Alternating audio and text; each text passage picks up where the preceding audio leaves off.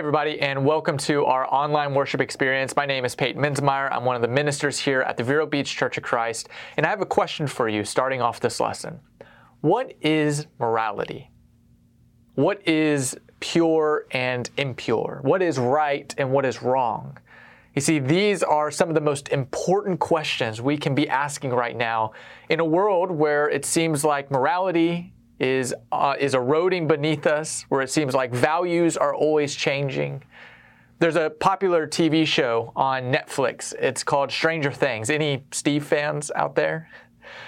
And if you're not a big fan of it or you don't really know what Stranger Things is or who Steve is, it is an 80s kids driven nostalgia show that follows the adventures of some young kids as they defend their world and defeat evil forces that live in an upside down world. It's a world that looks just like ours, only it's filled with death and decay and destruction and, of course, evil creatures. In church, I don't know about you, but whenever I look out on our world, it often feels like we're living in the upside down. It's like every new day brings on a whole new set of challenges and issues that I'm having to face personally. It reminds me of the words of Isaiah, and the words that he spoke to his generation speak to ours too. In chapter 5, verse 20 Woe to those who call evil good and good evil, who put darkness for light and light for darkness, who put bitter for sweet and sweet for bitter. The very foundations of our society seem to be crumbling underneath us. And I believe it's because people have lost their way. We have stopped believing that the Bible is the true Word of God that has value for my life today, that, that there are absolute truths here that can sustain me and ground me in the chaos of life. But our world is slowly drifting away from absolutes, from absolute truths. No, rather, in today's world, it's moral relativism that rules the day the idea of you do you and I'll do me. And what you believe is right is right for you, and what I believe is right is right for me. And don't you ever tell me what I should believe, and I'll never tell you what you should believe, and we'll just get on with our lives the best we can. And now the results of that are seen in the massive problems we see around us as the world seems to be breaking down. It's why in our schools they can hand out condoms but they can't talk about the sanctity of the nuclear family unit. It, it's why today people can indulge in any type of parade celebrating anything they want these days. But the person who's preaching and talking about Jesus on the beach or the street corner, they're ridiculed. How about this for a statistic? These days, 67% of Americans, over half of Americans, don't believe there is a true right and a true wrong.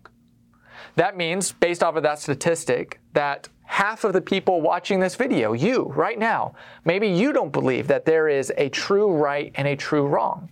An even scarier statistic 87% of young Americans believe that morality is relevant to the individual, meaning you get to choose what is morally right in your circles, and I'll do the same for my circles.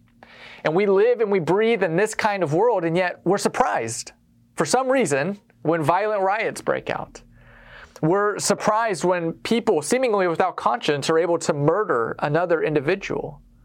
We're appalled whenever we hear about young boys who are making bets with each other of how many girls they can have sex with in a certain amount of time. Again, going to a prophet who was speaking on his society, but it just echoes our own. Jeremiah, he says, Were they ashamed whenever they committed these abominations? No, of course they weren't ashamed. They didn't even blush. Look it on our world. Does our world seem ashamed or embarrassed at the state that it's in? No, of course not. They don't even know.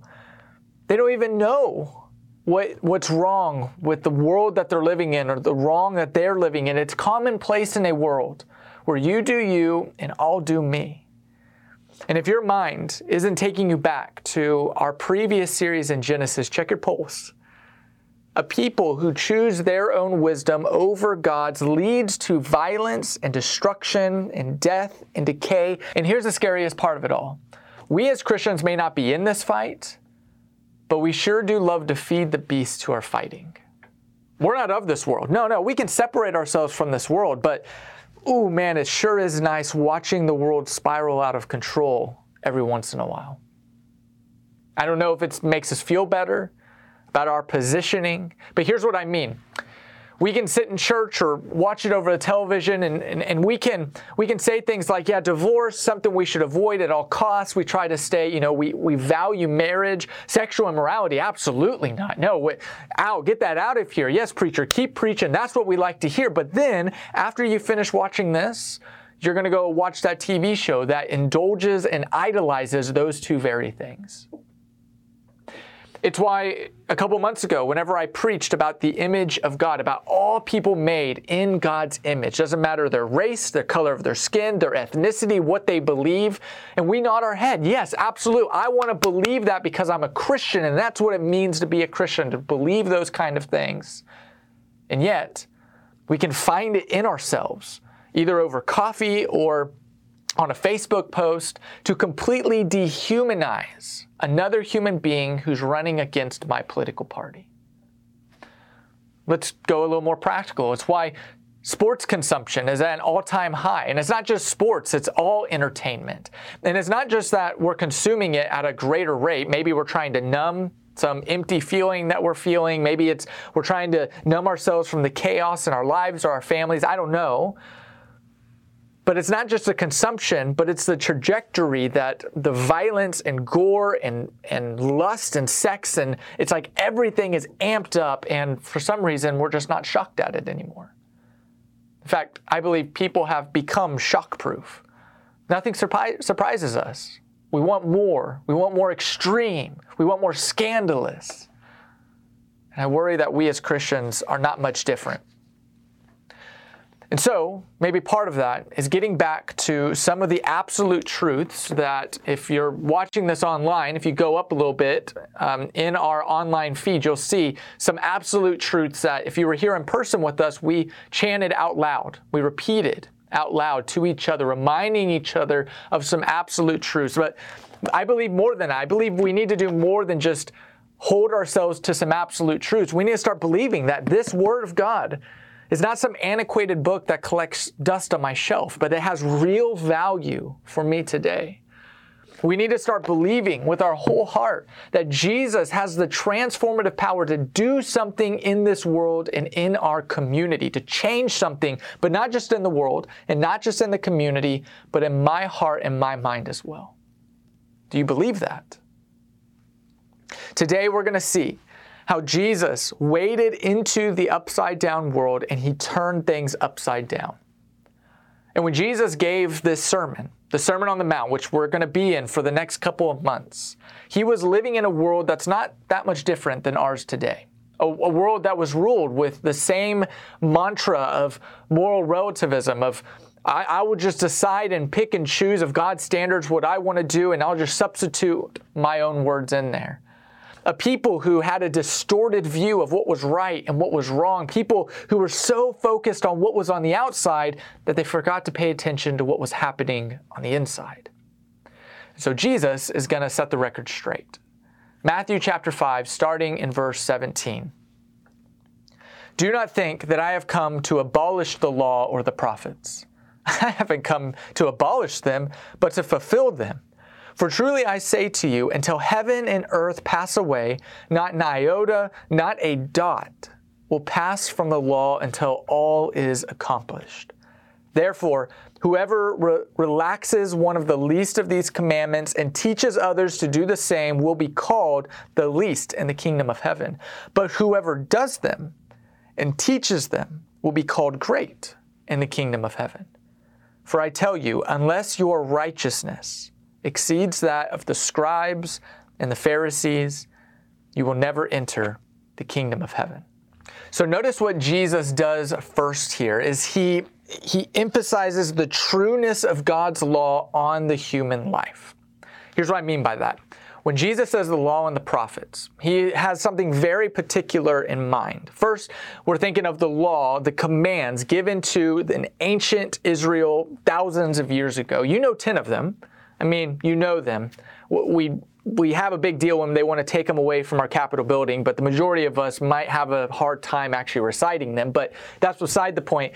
The Ten Commandments, but we often forget that there's also 603 commandments that follow those. So 613 commandments that God gave Israel. So that's the law. But then you have the prophets, and you can just, we've already mentioned a couple of them Isaiah, Jeremiah, you have ones like Elijah. Basically, Jesus is saying here the first three quarters of your Bible. So if you grab your Bible and you just kind of pinch that, we call that the Old Testament. And Jesus is making more than just a theological statement here. You know, just one that, you know, we have fun talking about it, but it doesn't have real value for me today. No, he's talking about something real practical here. Maybe you've had this question before yourself.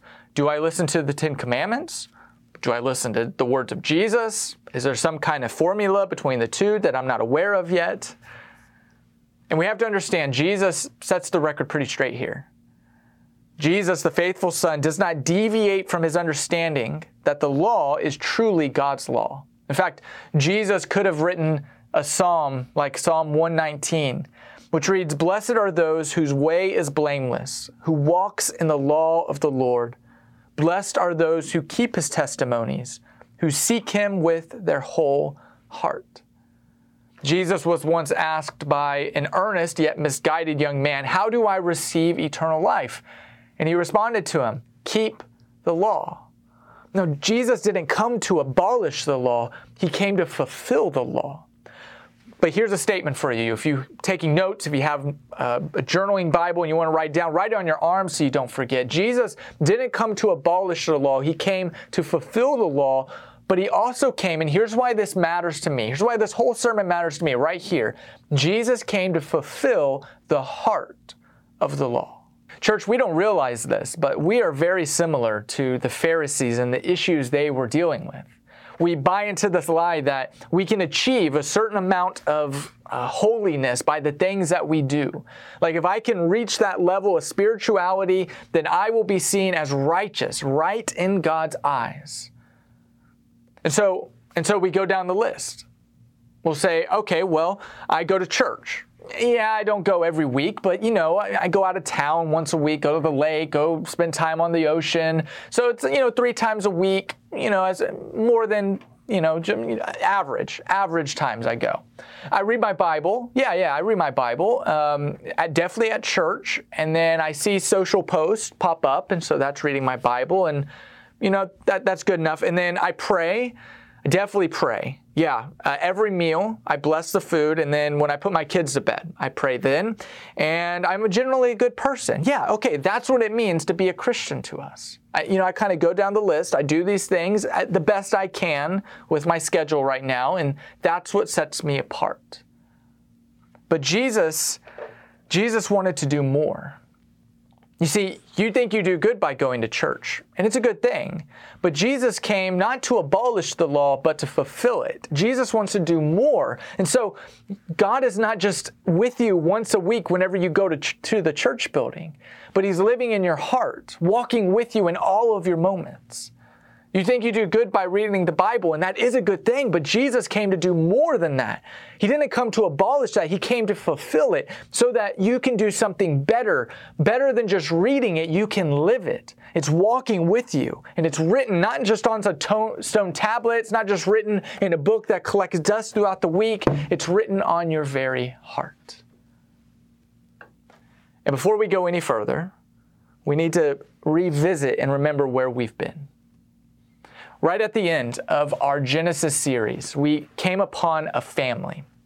Now, if you were to read the rest of the story, Jesus or God is going to take this family and he's going to call them out of all the other people. He's going to make a covenant with them and say, You are going to be the ones to bless all of the other people and nations. You just have to follow my commandments and my covenant that I'm making with you. Well, those people fail. They become a nation and they fail over and over again. And so God says, okay, if you're not going to listen to me, I'll let you fall into the hands of your enemies. And we know that story with Pharaoh in Egypt. They're there for generations after generation.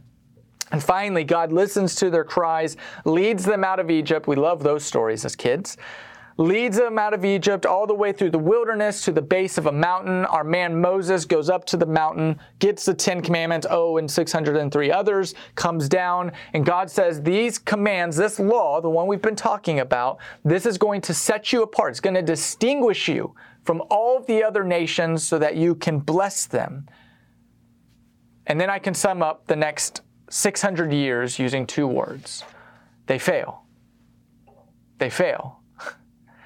Over and over, this pattern continues. God holds up his side of the deal, humans do not. And so, what is God going to do? He decides to bring about a new kind of relationship with his people. And it's going to be different. It's going to be different. Different. Here's that covenant Jeremiah 31, starting in verse 33. I will put my law within them. I will write it on their hearts, and I will be their God. They shall be my people. And no longer shall each one teach his neighbor and each his brother, saying, Know the Lord, for they shall all know me, from the least of them to the greatest, declares the Lord. For I, for I will forgive their iniquity, and I will remember their sin no more. Now, don't miss this because it's hugely practical for what we're going through and what we're talking about this morning. A new, distinct covenant is being made, and the terms of the relationship are going to be different than they were before. They're going to be different than they were before. Now, are we doing away with the law and the commands? No, no, we're not. And we're going to talk about that in a little bit. But their role is changing. No longer are they going to be something written for you to obey, written down so that you can obey them and then God will be happy with you. But God is going to do something to embed them and internalize them on the hearts of His people. And that embedded knowledge is expressed through a relationship. I will be their God, they will be my people. It's like they're just going to know. They're just going to know what to do because our connection and our closeness is so strong that obedience becomes less of a duty and more of a joy. It just flows out of me. It's my very nature. Another way to say this is that we must aim to be the kind of person to whom the deeds of the law naturally flow. Think of it this way the apple tree naturally and easily produces apples. Why? Because it's an apple tree. it doesn't know any better. And if it started producing oranges, it would be an orange tree because that's its nature. That's who it is. So, my question for you what do you naturally and easily produce? What kind of tree are you? Do you naturally and easily produce a terrible hatred for those who cut you off or drive 10 under the speed limit whenever you have that meeting or that important thing to get to? Do you easily and naturally produce a lustful pause as you scroll through your social media feed and you see that girl who's showing a little too much skin than she should? Do you naturally and easily produce a nagging daydream to leave your family or at least just your spouse to figure out what it means again to be single and free? You see, God shouldn't have to compel us to obey Him. What happens then is he compels us to obey, we fail, and then we are struck with grief and guilt, and then we cry out to God, and then we go back to the beginning and we just jump into this never ending cycle with God. And God says, I want something different than that. I want a renovation of the heart. I want my people to know me. I want, I want obedience just to come naturally to them. And if I'm honest with myself and I look at my heart, I know that's not the kind of tree I am. So, how on earth is God going to do this? To transform our hearts so that obedience is not just, it's not something that we have to work for, it just comes natural. And He's already said it at the end of Jeremiah. Check this out again. For I will forgive their iniquity, and I will remember their sin no more. I want you to imagine a relationship, a special relationship with you have, a spouse, a family member, a parent. And I want you to imagine you in that relationship, you do something that's just wrong and you hurt the other person. Maybe you say something quick witted Maybe you snap at them. Maybe you uh, cheat them in some way. Whatever it is, you lie to them, you hurt them, and you know you've hurt them, and they've done nothing to earn it.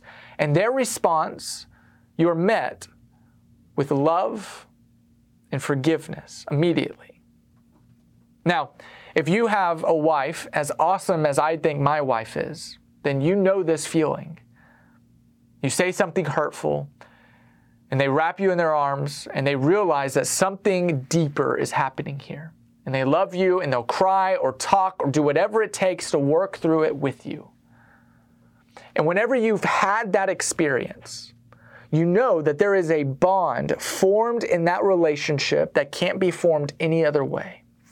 It's a bond that's completely, it's a relationship and a bond in a relationship that's completely unnatural. Anger, lust, selfishness, pride, those come naturally for us. Forgiveness is unnatural.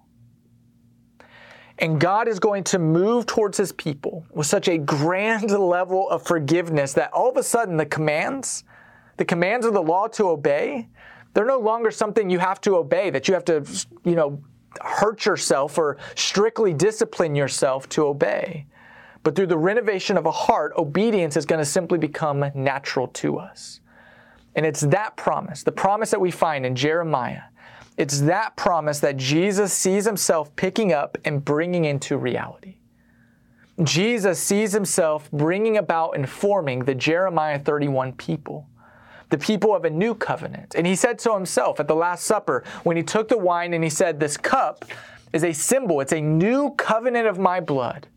Jesus sees himself enacting God's forgiveness coming towards people because Jesus isn't going to wait for tax collectors and sex workers to repent and, and go to the temple and make sacrifices before they can approach him. No, he is going to wade into their life it's a preemptive strike of grace that they didn't deserve, I don't deserve, and you don't deserve.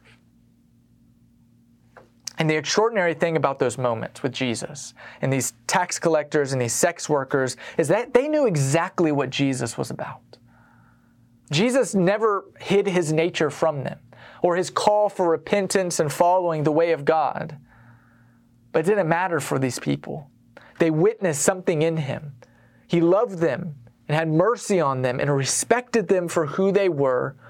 He, he, he surrounded himself with them and it attracted them. And all of a sudden, these people, they begin to witness love and grace of Jesus. They begin questioning and wanting more, and their hearts and their minds they started getting all twisted, and boom, that's it. That's what we're talking about. That's the renovation of the heart that we're looking for.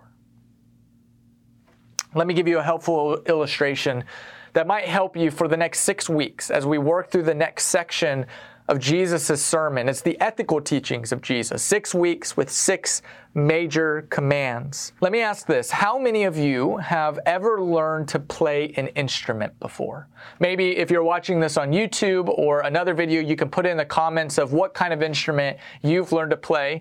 And if you haven't learned to play an instrument, you can still play along with this illustration. Maybe you've learned a language or picked up a new hobby. Those basic things will apply here, but I'm just going to focus in on music. Whenever you learned to first started learning to play an instrument, what was that experience like? it's been so long for some of us, maybe we forgot. But we spent weeks and weeks learning the foundational rules of music and that instrument, and that comes in the form of practicing scales for the most part. So I began learning to play the piano uh, and I haven't practiced in over six months, so forgive me. But I remember when I first started learning, and my poor wife, I'm terrible, and she had to listen to me butcher through the butcher through the same three songs and then practice my scales over and over and over again. She must have been driving crazy because I'm terrible. Honestly, I'm I'm terrible. But whenever you learn to play an instrument, it's it's fun. What I learned is that it's fun for about the first month, maybe two. But then it's extremely boring because what you're doing is you're taking something that's not your nature and you're acquiring a new set of instincts. Like you're learning what sounds happen when you place your fingers in certain places at certain moments and have certain points. And you're practicing it so often it's becoming intuitive and it's just torture. and if you've never learned an instrument, you have no idea what we're talking about, but it's torture. But the idea is that you spend weeks, maybe months, memorizing this new nature, internalizing it, embedding it inside of you so that it becomes second nature to you. And then what ideally happens after a year, unless you're me, is that you become proficient. You've practiced these scales thousands and thousands of times, and you've embedded them deep inside of you so that you don't even have to think about it. In fact, you become so proficient that you can, it's not just you can't just play your scales, but you begin stimming off of it, creating combinations and riffs that turn into melodies and music. And if you've had that experience, let me ask you whenever you're doing that, whenever you're making music, are you contradicting the scales? No, of course not. no, uh, but a year into playing an instrument, you're not going to practice your scales for three hours. Why? Because you have fulfilled the purpose of the scales. You've done exactly what they need to do. So you don't need to play them anymore. And I think that's exactly what Jesus is talking about in our verse this morning. Jesus says that the 613 commands in the law, they are good. Not that they were good, they are. At their core, they are good. But the thing that they pointed to has now been fulfilled, and we have to begin playing the music of the kingdom with our lives as we become the Jeremiah 31 people. So, do we do away with the law? Jesus says, no, not even a stroke, not a dot is going to be removed from Scripture. And then he continues, Therefore, whoever relaxes one of the least of these commandments and teaches others to do the same will be called the least in the kingdom of heaven. But whoever does them and teaches them will be called great in the kingdom of heaven.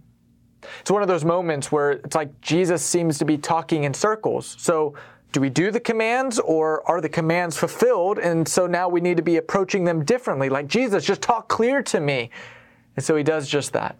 Verse 20 For I tell you, unless your righteousness, unless you being right towards others, exceeds that of the scribes and Pharisees, you will never enter the kingdom of heaven. So, just quickly, scribes, we can think of them as biblical scholars or uh, Bible professors, and Pharisees as religious leaders. Maybe it's a pastor, maybe it's someone you really look up to, these spiritual heroes that are in your life. Jesus wants you to have in mind people who have made it their livelihood and their life's passion to study God's Word and what it means for His people. And Jesus is saying, unless you're doing right by others, which is what righteousness means, surpasses that of these religious heroes that are surrounding you, then you won't enter the kingdom of heaven. Right? It's like completely deflating. It's like, whoop, I'm out. I guess I'll go find another religion or pick up golf or something. Like, there's no way I can meet that standard. Like, what is Jesus calling me into? And if you have that thought, it's likely because you're thinking Jesus is telling his disciples. You just need to play the Pharisee game and just ratchet the intensity up a little bit. But if you think about that really hard, you know, Jesus didn't do that. So, what is Jesus saying here? Jesus is requesting that those who have a desire to follow him, that it's nothing less than a renovation of a heart. And, and honestly, folks, I don't know what to say except that this seems to be one of those paradoxes in Jesus' sayings. And over the next six weeks, Jesus is going to expose issues of pride and of lust and of contempt and of my ability to wiggle out and escape people really knowing who I am. He's going to talk about some deep rooted issues. Some, he's going to expose filth that lives inside of my heart and likely lives inside of your heart as well. And Jesus is going to call his people to a higher degree of obedience and faithfulness and relationship towards other. And here's the reality. You're going to listen for the next 6 weeks and it's going to seem impossible. And then at the end, as if that isn't enough, at the end of this 6 weeks, Jesus is going to make this statement. Be perfect as your heavenly Father is perfect. Again, it's like, what am I supposed to do with that, Jesus? Because this isn't a joke. Jesus is not playing around here. Jesus is absolutely serious. He expects his followers to live this way. But at the same time, he surely knows that that kind of expectation on somebody's life to live that way all the time it's like trying to it's like standing at the base of mount everest without having any training and saying okay i'm going to climb this thing. Like it seems impossible. Who can live this way their entire life? And if you if you hold on to that paradox like i think you got it. Like i think the, the issue is right there. Jesus knows that he is both calling us to earnestly pursue a higher level of life, but at the same time, he knows that we're going to utterly fail. And throughout his entire life and ministry, he's going to throw these little grace parties with tax collectors and sex workers. And hey, guess what? If you were with us in person, or maybe you did it already, you got to participate in one of those grace parties as well. When we took the bread and we drank the juice. And so we're going to leave our failing for Jesus to alleviate, right? That's for Him to take care of. We're merely going to focus on our pursuit to live this remarkable kind of life that Jesus has, has and is going to spell out for us. It's a type of life that will not be achieved through moral relativism of you do you and I'll do me, and as long as, long as nobody gets hurt and everybody is happy, all is right in the world. No Instead, the melody of God's kingdom strings from the scales that are embedded on our heart. And we have already discussed some of those.